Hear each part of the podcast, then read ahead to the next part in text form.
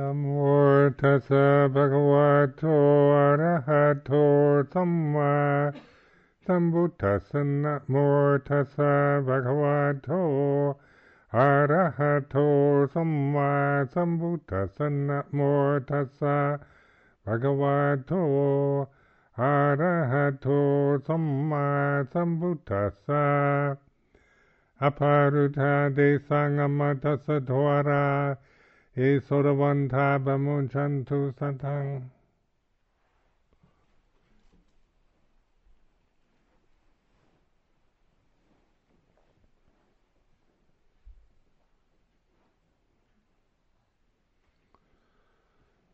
So you can sit uh, with mindfulness, sati sampajanya, um, centering yourself uh, present here and now the way it is. So you're actually having to listen to my voice for the next hour.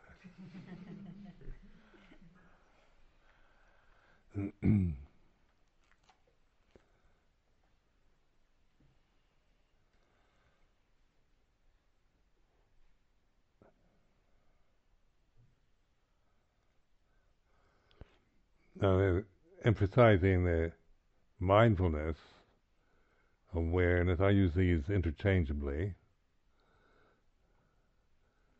And then sampajanya intuitive with intuition. So that this sense of receiving the present. Uh, like an intuitive moment is is uh, is not discriminating anything, is not choosing or focusing on one thing by rejecting anything, it's including everything. So this is a natural ability we have. It's, it's not, you know, you can't cultivate it as some kind of special state. It's just unrecognized in our lives. Usually, we because uh, we're conditioned to always be looking for something, thinking about something, trying to control something, trying to filter away, uh, get rid of the things we don't want. So in the development condition of our minds, we tend to develop mechanisms that you know where we we don't hear what we what we don't like, or we we we can pick and choose you know, you wonder why the world is in such a mess because people don't listen. They don't. They don't operate from an intuitive place. They they operate from fear and desire usually, without knowing it. And so, just bringing into consciousness at this time the natural state that we're in as human entities on this planet. This is obvious, but do you ever really contemplate what it is, you know, the reality of being a, a human being on a planet in orbit around the sun, in a vast universe? and then we're stuck here for a lifetime in this body that goes through from birth and grows up, matures, and then starts aging, and then dies. And it's this is a sense realm. We're living, you know, this is the reality, the experience of sensitivity. So we have senses. The Buddha pointed to the, you know, really observing what it is to be sensitive, to have eyes, uh, and that see things. Like seeing, isn't it? Is not, you know, whatever passes in front of our field of vision, whether it's uh, beautiful or ugly, we still see it. Uh, you know, there's a guarantee that we're going to live in, in a realm where there's only beauty. Or sound, smell, taste, touch. Uh, we have developed the intellect, so we have retentive memory. So we remember we, we, we, have, we have a language because we have a, a retentive memory. So we can talk about the past. I can tell you all about my my past, you know, my life, the things that I've done in the past, uh, plans for the future. Um, we can study history, archaeology, anthropology, uh, and then there's science. But modern science tends to always be outgoing into objects, isn't it? We're, we tend to observe things that, that out in space or through microscopes or telescopes.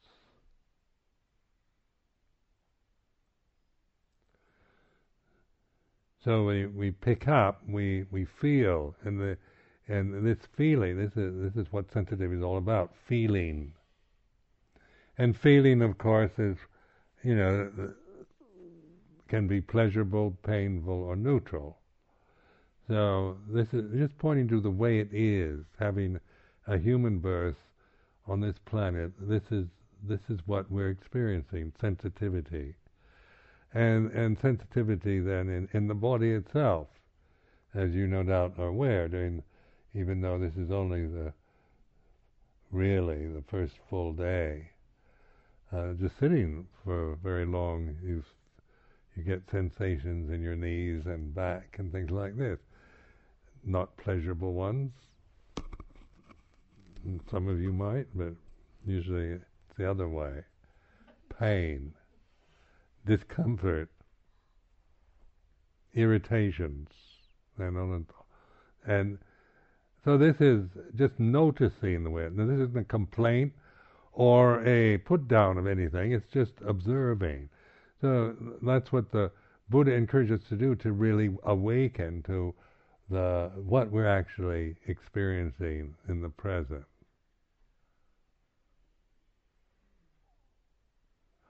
Now desire comes and we want we'd like to only have pleasure, pleasurable sensations, happiness, success, and be respected and liked. Uh, these are the good things in the world. To, to be happy and have beautiful things around us and feel secure and loved and protected and safe. But then there's also the opposite, the fear, isn't it, of of of being rejected, of having to live with what we don't like, of being hurt, of being attacked, physically attacked, of being insulted or abused or despised by the society, being a failure. So this is all what sensitivity is about. It's about these extremes, happiness and suffering, pleasure, pain, heaven, hell. And this is experienced through consciousness. But consci- we're experiencing consciousness in a form, in a, in a human body. And this human body is a totally sensitive form, as you may have noticed. And that's just the way it is. And so, like when we contemplate Vedana or feeling, pleasure, pain, neutral feeling, you know, we, we're constantly, from the time we're born to the time the body dies, are going to be impinged on by the things that that are around us, that, that impinge on our senses, on our mind. So, uh, you know, there is a, when we when we don't understand it, then we always try to control and protect ourselves. If we experience a lot of suffering, then we become very uh, frightened by life. Life is a threat and danger. Fear motivates us. If we're just uh, seeking happiness all the time, trying to, to have fun, good time, be successful, life is beautiful, uh, and we would like to just experience the pleasures of the sense of the senses of the mind, because these are desirable. These are what we would like, and the other is what we don't want. So desires form, don't they? We desire for happiness, security, pleasure, and the desire to get rid of or protect ourselves from or resist all forms of misery, pain, loss, ugliness, insecurity, and, and these these words convey that that extreme of this dualistic structure that we're experiencing through consciousness at this very moment. Now notice that we talk about dualism, we have extremes. If you have happiness, if you have sukha, then there's dukkha. One, and they go together. Two sides of the same coin. When you, then there's heaven and hell. They're a couple. They go together. And then there's uh, praise and blame. We like to be praised. I mean, be appreciated and respected, and, and but we fear, and fear blame, being criticized, blamed, and despised. And we like the feeling of success, of being somebody important and successful in the world. People look up to and they admire you, envy you. But we fear also failure. So when when we're aiming for these extremes, like so modern life is so much an attempt to try to control everything, to provide a security that makes us feel uh, everything is okay, and then the the aims is to be successful, to be happy, to be liked, to be popular, to be loved, to be uh, somebody important.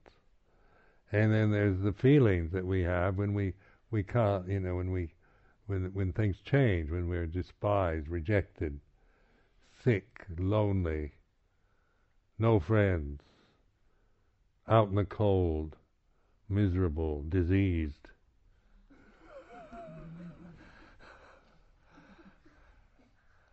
and a failure. uh.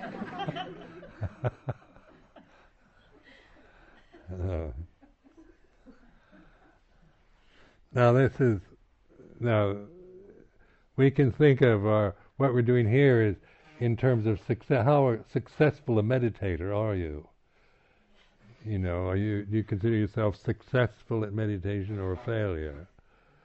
Um, and and what how do you see yourself? You know, somebody that's success, a successful person, somebody that everybody loves, that's lovable, that's worthy of respect, or do you see yourself in terms of being a failure or unlovable or rejected or, or not good enough?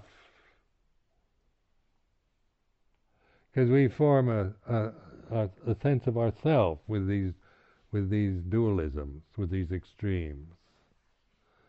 Or we can say, well, I'm just, you know, I'm just an ordinary guy, you know, not successful, not failure. some people like me, some people don't. but that's still that's another that's another mask we can create, an illusion we can create about ourselves.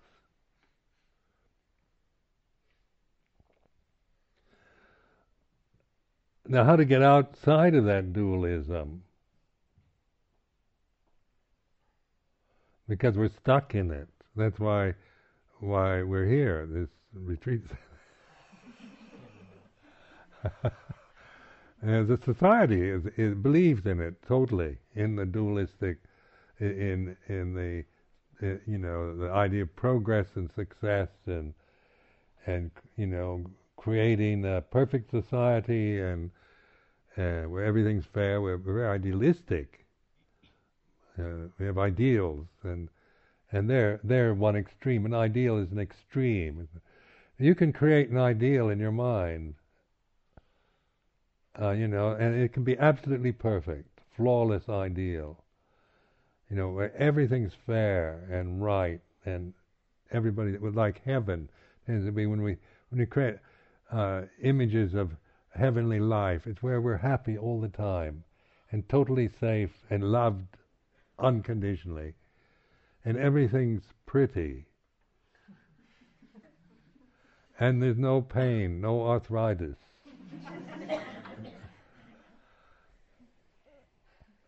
No bird flu, anything like that.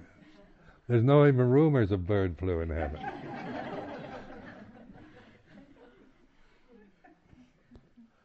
so heaven, I mean, you you can create an image of heaven in your mind. That's an ideal, and it's beautiful. You can you can ultimately beautiful and perfect.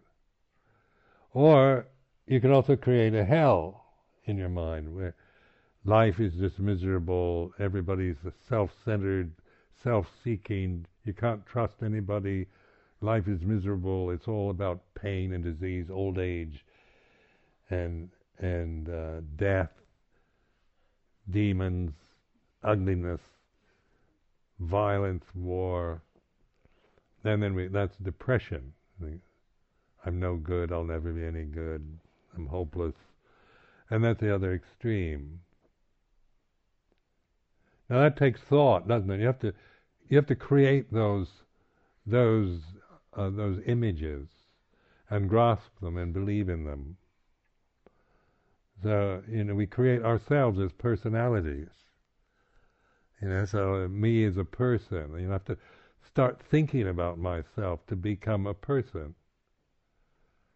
You know, I'm Ajahn Sumedho, and I'm like this. and then I become that. You know, if I believe if I believe what I'm thinking and the and the perceptions that I attach to, and then I am. A, I'm always, you know, uh, creating myself as a personality, identified with my appearance, with my body, with the age of my body, um, with its gender, identified with it being being male or female, identified with being black or white, or being tall or short, or being uh, upper class, middle class, working class. all these identities that we actually believe in are re- real. And um, and we look at the people around us, the world around us. We believe it's it's reality. And sometimes here in the monastery, much of the society uh, looks at us, uh, looks at monks and nuns as people that aren't living in the real world. They say, "Well, you don't live in the real world, Ajahn Sumedho. You know, you don't have a mortgage and three children."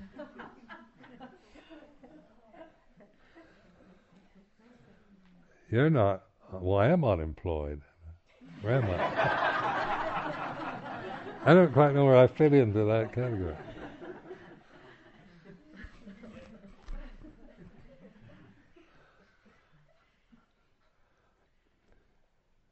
because the, you know the the real world is is the world that people tend to assume is real.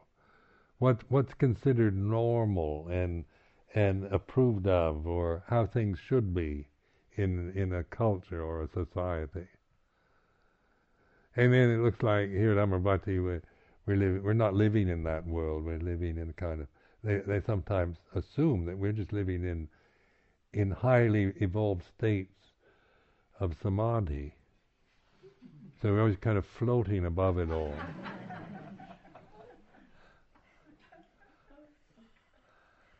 but we don't really do that very much.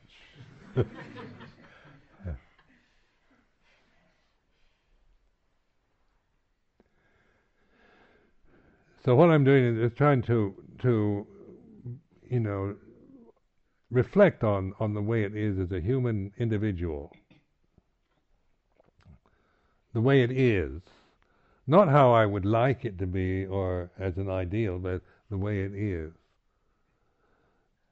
So, you know, when when you're practicing meditation, you know, you when I first started, I used to, I used to always want to get into some very intense state of samadhi where I wouldn't feel any pain, or wouldn't feel any worry or any negativity. You know, I just feel this bliss and oneness with everything. And and I just wanted to get out of this this sensitive realm, this this self. I tend to be as a person self-critical.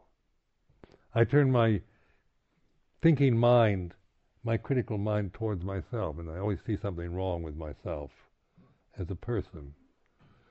So this is, you know, this is a habit uh, that that I developed uh, on the condition level of, of uh, comparing myself to others, to ideals, and and then always noticing what's wrong or the the the the flaw or the weakness, the the thing that isn't quite good enough or or that's terribly wrong with me as a person, and then that becomes my, you know, what I hold up is the you know what I dwell on, tend to exaggerate, and I used to not notice at all my goodness.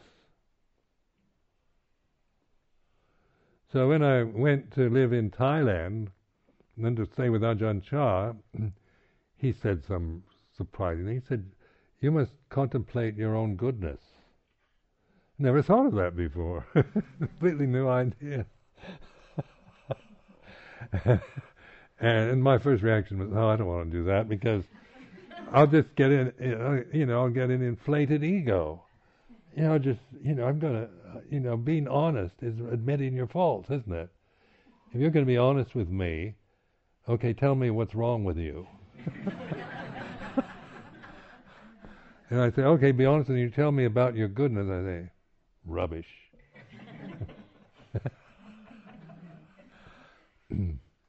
you aren't facing reality. what are you covering up? No, this is good and bad, and and virtues and faults. So, on, and this is on a personal level, how we create ourselves with these with these thoughts, with these uh, memories. Now we can be aware of this. So that's a, that's what the point of this retreat is: awakening to um, to wake up to this dualism, to be able to put it in a perspective, to be able to to in other words transcend it. Not but transcending doesn't mean getting way outside it and, and where it doesn't affect you, but being able to see it, to notice and observe, and free yourself from just blind, ignorant attachment to the these dualisms or the conditioned realm. Now, how do you do that? Great idea. And and the, and the answer is very simple: pay attention. So this this mindfulness awareness is is the gate or the door. The only possibility we have in this present moment is through awakening and paying attention, listening, being attentive. So we're not we're not trying to find anything and, and trying to create some or get something that we imagine we'd like to have, or just resist the the bad things, the negative thoughts and the pain and all that, but awaken to the way it is now, the way that each one of us is experiencing this the the, the body that you have, or the the uh, character, the the emotional habits that that you are experiencing, your memories and thoughts, good, bad, right, wrong, heaven, hell, doesn't make any difference. The awareness, putting them into that perspective, is what mindfulness is. So when I chanted in the beginning, before I started this reflection, it was uh, aparuta de sangamatasa tawara, this, I'm sure you understand. this was uh, the Buddha announced after his enlightenment. The gate to the deathless is open. so the gate, the deathless is open. This is a metaphor, isn't it? But it, but it's pointing to this awareness. This is the gate. This is the the gate to the deathless.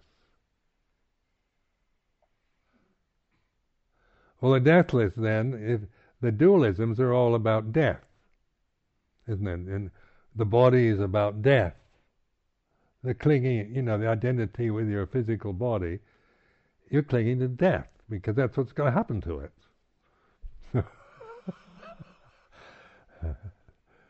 so we we don't want to think about that. that's negative. but not trying to be negative or you know, but to point to the reality of that that that the body once it's born, birth is the cause for death. You have birth and you have death. So that the awareness then of the body is the is the gate to the deathless. So the deathless then is awareness itself. Now the, the word deathless is a is a word you can't imagine, can you? You can. It, it's kind of an abstract idea in terms of the word itself. It means that which isn't born and doesn't die, deathless, the uh, immortal, nibbana, and uh, these kind of words are emptiness, they have shunyata, anatta, nirodha, nibbana, all these Pali words, they this is these are you can't imagine you can't create images of nothing or emptiness or the deathless. So because it's not imagined, you can't imagine it, but it's real. It's reality. So that, that's why this awareness, this simple ability we have to just pay attention in the present. The reality of the deathless. It's real, it's a fact. It's not some abstract philosophical or metaphysical idea. it's provable. So that's the point of, say, the Buddhist teaching is to realize this. The, uh, to realize is, is, is about reality. This is, you know, to recognize this that we, that we don't, we can't imagine. We, we can't point to as an object. We can't hold it in our hands and say, this is a deathless. Or you can't point to some, some uh, you know, point it out as some, something out there but it's real. So that's where the the the only way that we can realize the deathless is through attentiveness or awakeness. And so that is the very meaning of Buddha. The word Buddha is awakened. So you might think of Buddha as, Buddha as a sage, ancient Indian sage uh, which is not one way of looking at Buddha. Fair enough. That that can be very inspiring. I I love the stories of the Buddha and the Gautama the Buddha and all that. not not trying to put it down, but that can't is not liberating. that can, best it can do is inspire you. But Buddha, Gautama the Buddha was pointing, you know, at this reality. And so that's why he's called the Buddha. And when we when we started this retreat last evening, then we took refuge in the Buddha. We said, Bhutang Saranangachami. Now this means that we're taking refuge in awareness. It's as simple as that. You're not taking refuge in some stage of the past or some kind of imagined Buddha nature out there, or Buddha's up in the sky, or anything like that. Or maybe you just said it because you felt you had to. But now I'm trying to, to bring this word so it's usable, so it's practical. It helps you. It's not just just cluttering up your mind or causing you all kinds of doubts. Was there really a Buddha? Is Buddha God? Or is, uh, you know, is there real proof that there ever was a Buddha? we could spend our lives in kind of figure all that out. But the but the reality, the word itself is awakened, conscious awakenedness within a human form.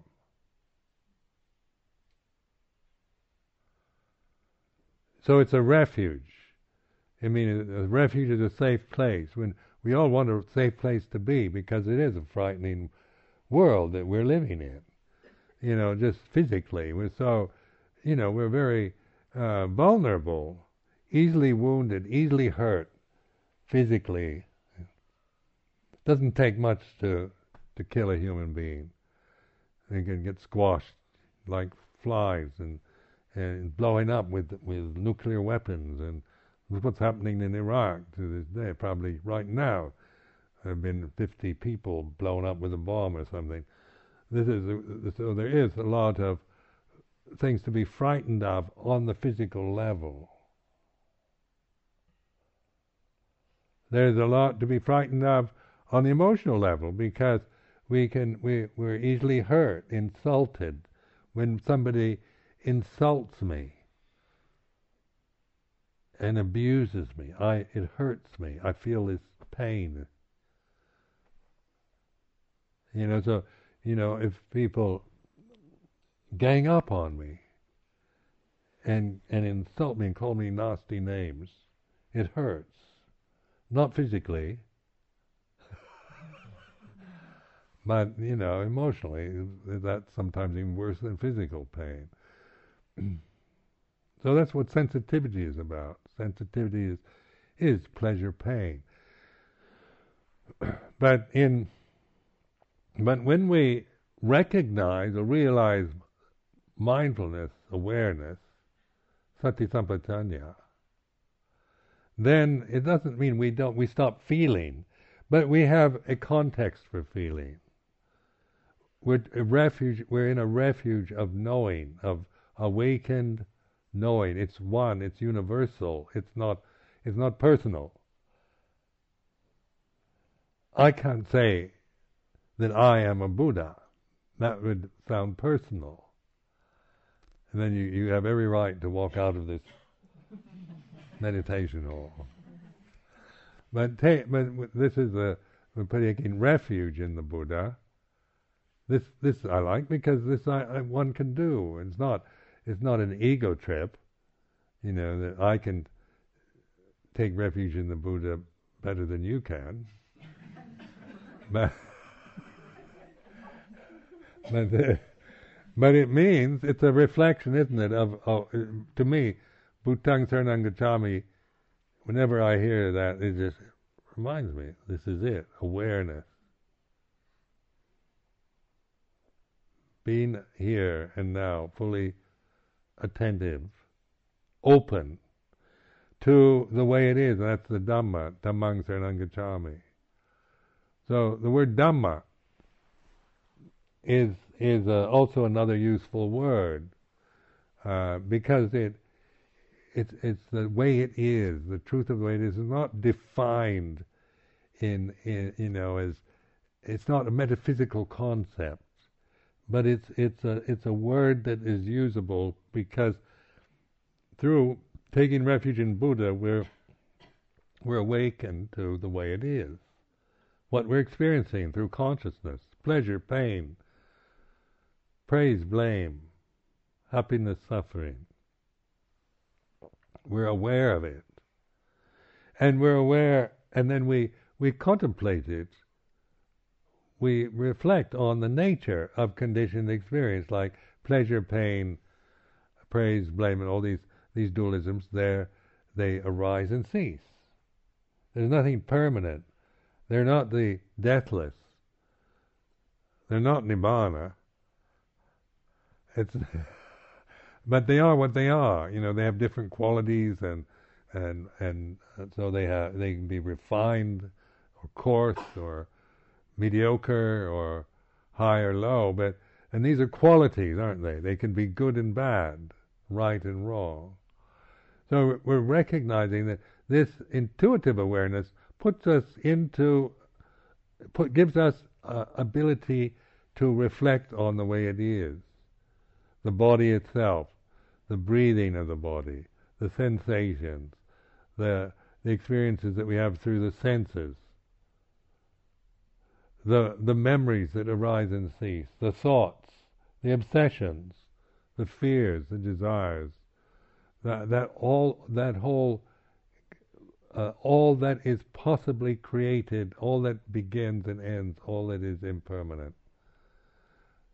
But our refuge is in the deathless, not in the conditions anymore.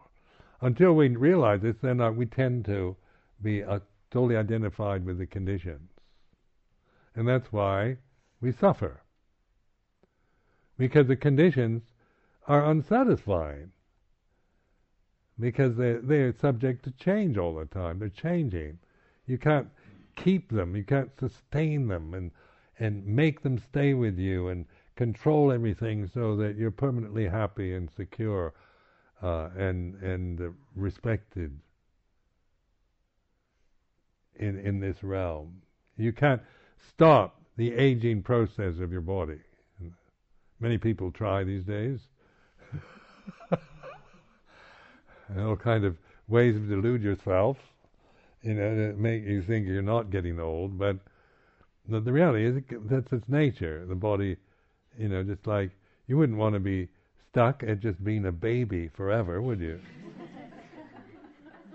Permanent baby for eternity.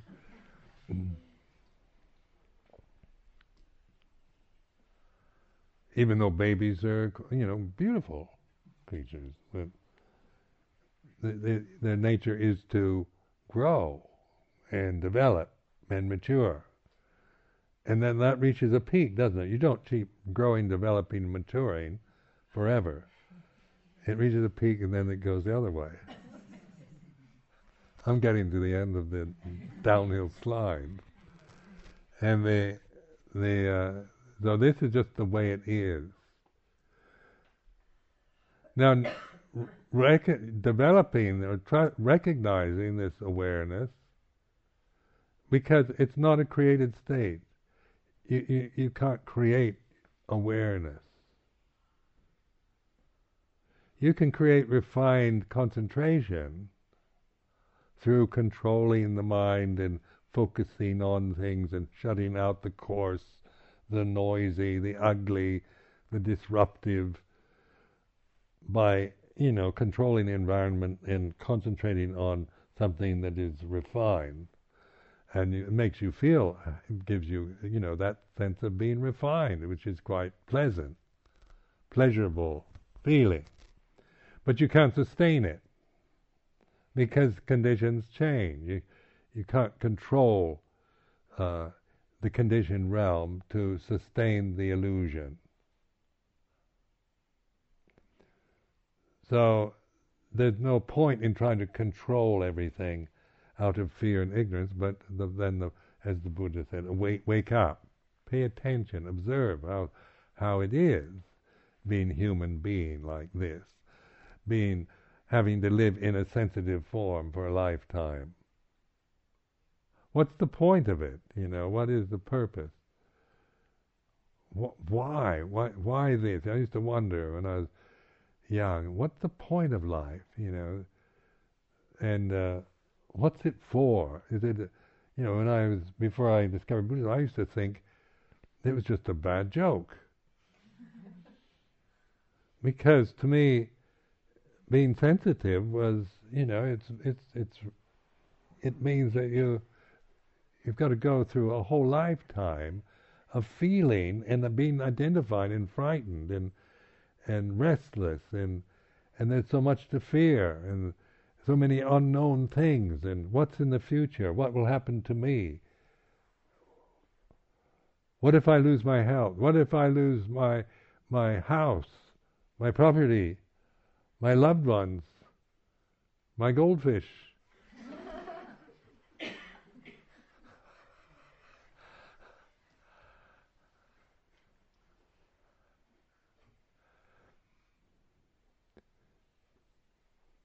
So you you know when we when we when we know like the drama of human existence, you know all the kind of soap operas and and stories, they're all about this. You know, unrequited love, not getting what you want, or despair at the loss of the loved, um, the violence, isn't it? Violence. Wars are exciting things. Violence and sex are very exciting. So pop entertainment, the, the cinema likes to produce these kind of images because they excite us. You know, the sexual images they are very exciting to the human consciousness and violence. Men especially, we love we love these war films. And uh, sports, you know, competitive, you know, out to beat, conquer, and win. These are these are very exciting to the human mind. But excitement also is impermanent. You can't sustain excitement for very long, and then then then we become bored. Life, so much of life is quite boring, isn't it? You know, just day to day. You know, getting up in the morning, brushing your teeth, having breakfast, getting ready to go to work, walking to the underground station. All this is routine, boredom. This is not exciting stuff. But you can look forward to the football game and and something that or the holiday in some exotic place or some you know climbing Mount Everest or or looking for the perfect mate you know the romantic ideal of finding somebody that really excites you and interests you and fascinates you. but then you can't sustain any of these states. even even if you find such a person, it doesn't last, does it? It's uh, unsustainable. And so uh, what I'm doing is just reflecting the, the conditioned phenomena is like this. It's not a complaint, but a, but just observing. It's nature. It's supposed to be like this. There's nothing wrong with it. And and you know, but it is like this. And so this ability to reflect, to observe, is what the Buddha was. It's all about what Buddha's teaching is about. The waking up and noticing the way it is. So he points to all conditioned phenomena is impermanent. We chant in the pujas, Sankhara Anicca, all conditions are impermanent. Now that you can, you know, we all agree to that. You know, that seems reasonable enough.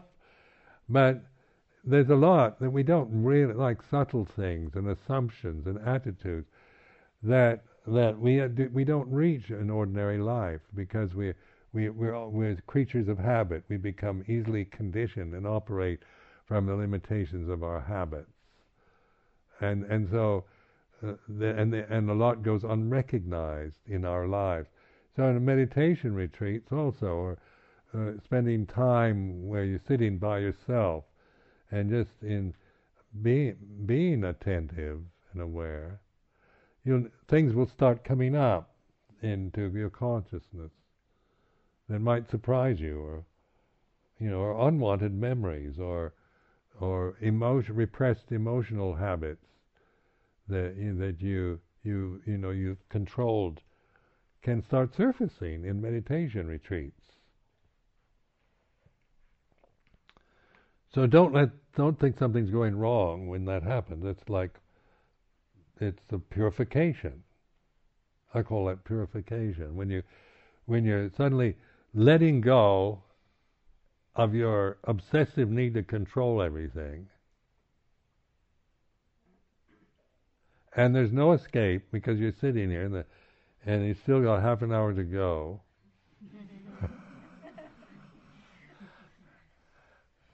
then, then that's good because then maybe you know the the emotions like fears, uh, irrational fears, or, resentments from the past. In all our lives, there's a lot to resent. In that, in a human lifetime, being human, life isn't always fair. And we're not always treated properly and respected the way we should be. You know, so we resent that. Resent the fact that we we haven't, you know, that every moment of our life hasn't been, you know, we, we've had experienced being blamed for things we haven't done, for being misunderstood, taken for granted, exploited, abused, ignored, and that's not fair.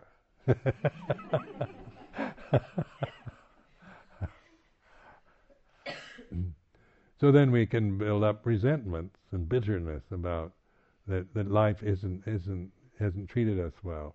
These kind of things they start coming up into consciousness. Just let them.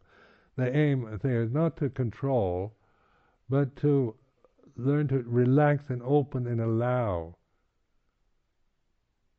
So so don't resist or fight anything. Just just have an attitude of receiving, welcoming.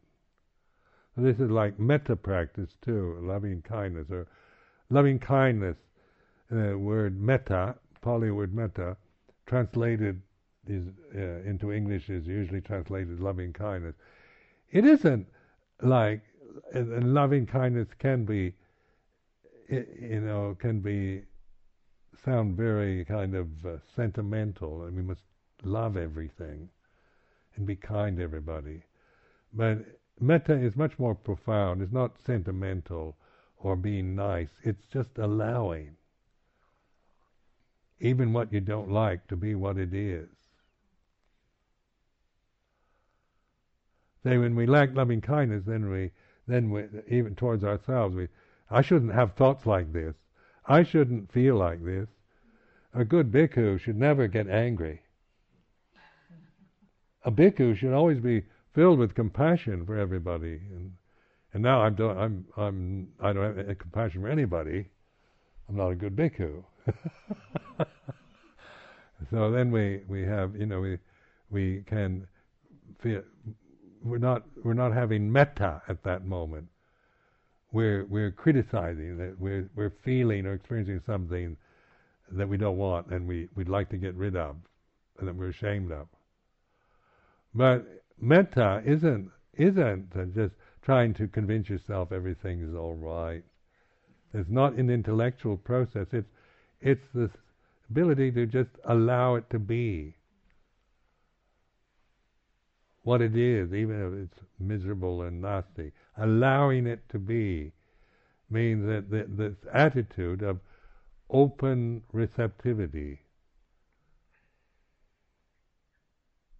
being receptive and allowing the conditions that you're experiencing to be what they are. Now that sounds easy enough, maybe in in theory, but this is this is not easy to do because so much of our lives have been spent in trying to to control everything, to get rid of things and not be angry and and not feel jealousy and not be uh, frightened of anything, to be brave and heroic and and uh, honest and good and noble, on and on like this is what I want to be. And then I got this pusillanimous citta, cowardly, frightened, insecure.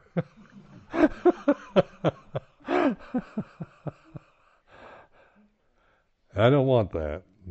And I hope nobody notices.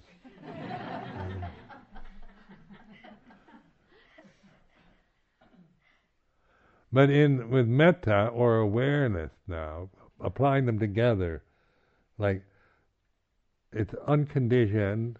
You're not. You're not, there's no conditions. You're letting go of all the conditions. You're allowing the conditions that come to be what they are. You're not, and you're not criticizing them, but you're recognizing, you're discerning they are what they are. So, like, like fear arises, irrational fear arises. It is what it is. It's like this, and it's a way of of receiving it. It's not meaning approving of it, but it means you're allowing it to be, to exist at this moment in your consciousness. And then because it is arising, because it arises, then it ceases. You're allowing these conditions to do what they have to do. They arise and they cease. And you're not making a problem about it, in other words. You, you see, when we don't know this, then we're always making problems about the way we think, our emotional habits, the way we look, the people we live with, the society we're living in. We can make endless problems, as you well know. Uh, we're very good at making problems about anything. Even when there are no problems, we can make problems. so this is where this this this is refuge in Buddha know, knowing, realizing Dhamma the way it is, and Sangha, Sanghang Saranam is this is you're actually taking refuge in Sangha when you're aware. You're not taking refuge in in some kind of abstract sangha, but it's, it's as a human individual, uh, you know, then sangha is the awareness itself, because then you, then there's wisdom operating, and that wisdom isn't from from education. It's not acquired knowledge about things, but it it's universal wisdom, universal intelligence. And you use the word universal, it means one and this is oneness then, outside the dualism or diversity, unity and diversity, and they use this word a lot. the unity and diversity, and they figure out how we can all live together on this planet without endlessly killing each other. but nobody understands what unity is. We're certainly aware of the diversity. uh, in, I was in Bangkok uh, on the 8th of May. I gave a, a public talk. In, uh, there's having this big conference at the United Nations building. Uh, United Nations, I thought. And there's nothing united about the United Nations. but it is an ideal. Isn't it? It's a, it is an ideal of unity that, um, but I mean, so we think of united as some kind of vague hope in the future, where we're all united, we all agree, we all get along, we're all living in peace and harmony, and the lions are lying down with the little lambs. but unity is here and now, in the oneness, universe. These these words these words convey the, the reality of oneness. And then when you when you forget that, then we're caught in the dualism. The world and all its problems, the physical the the physical body we're identified with and all its changing conditions, its aging process, its pain, its sicknesses, and and then the uh, people around us, the society we're in, endless diversity impinging on us, grabbing our attention, uh, pulling us into this dualistic realm, and we have no way of getting out of it until we awaken.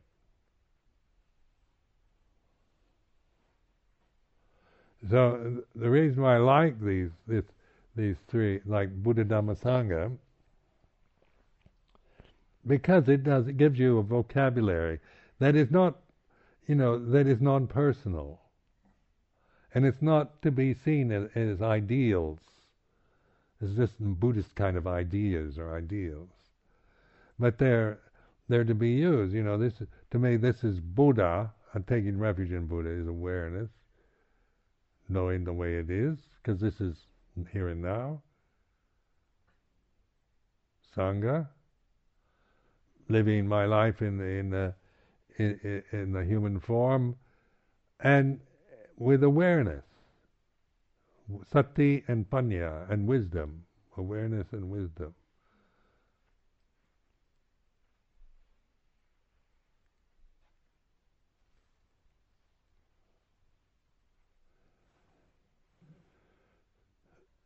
So the it's a, a, very simple, you know, it's ultimate simplicity, because there's, you know, it, it's not. I mean, Buddhism, as it's presented uh, academically, sounds incredibly complicated.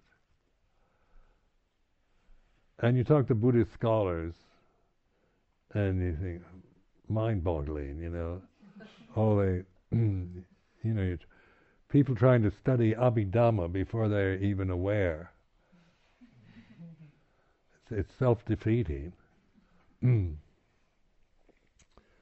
so you, you know, so the the point, you know, the the essential teaching, the kind of expedient means the Buddha used after his enlightenment is the teaching of the Four Noble Truths, which is uh, taking the most common experience that all human beings can relate to is suffering or dukkha. Taking that as the first noble truth and awakening to it, understanding it. So the first noble truth there is suffering. It should be understood. This is the prescription of Buddhism. It should be understood. To understand suffering isn't kind of trying to figure it out and analyze why do I suffer, but recognizing that suffering is like this. This feeling of wanting something I don't have. The feeling of not liking the way I am. I'm not good enough. I've got to improve myself. I feel a sense of lack in my life. Sense of I feel insecure. Uh, life has not been totally fair to me, and uh, and then, then here I'm getting old now, and uh, it's just not fair. You know, the, you should get old and, and then get pain, and now I can't. You know, when I go for walks, I, I can't keep up with the younger monks. I feel embarrassed.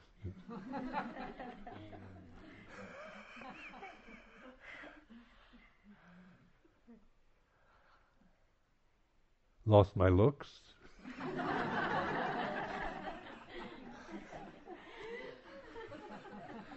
Not fair. Now, to, to, understand that is is not to is, is not thinking or analyzing or thinking I shouldn't. You know, it's not about shouldn't, but suffering is like this. You know, the sense of me as the body, me wanting not wanting, fearing, you know, of worrying about things, and and dreading, and feeling ill at ease, and and unsatisfied by things, bored, and uh, incomplete. it doesn't have to be like, you know, really horrible suffering. I mean, there's just ordinary life, and there's just enough suffering for enlightenment, even for the most fortunate of you people. So dukkha then is is a noble truth. Uh, now that's taking something quite banal, ordinary, common, because that relates to the highest level, the Queen Elizabeth, to the the most miserable wretch, uh, you know, in, in, in Britain, suffering, you know, everybody suffers. You don't get out of it by becoming Queen Elizabeth.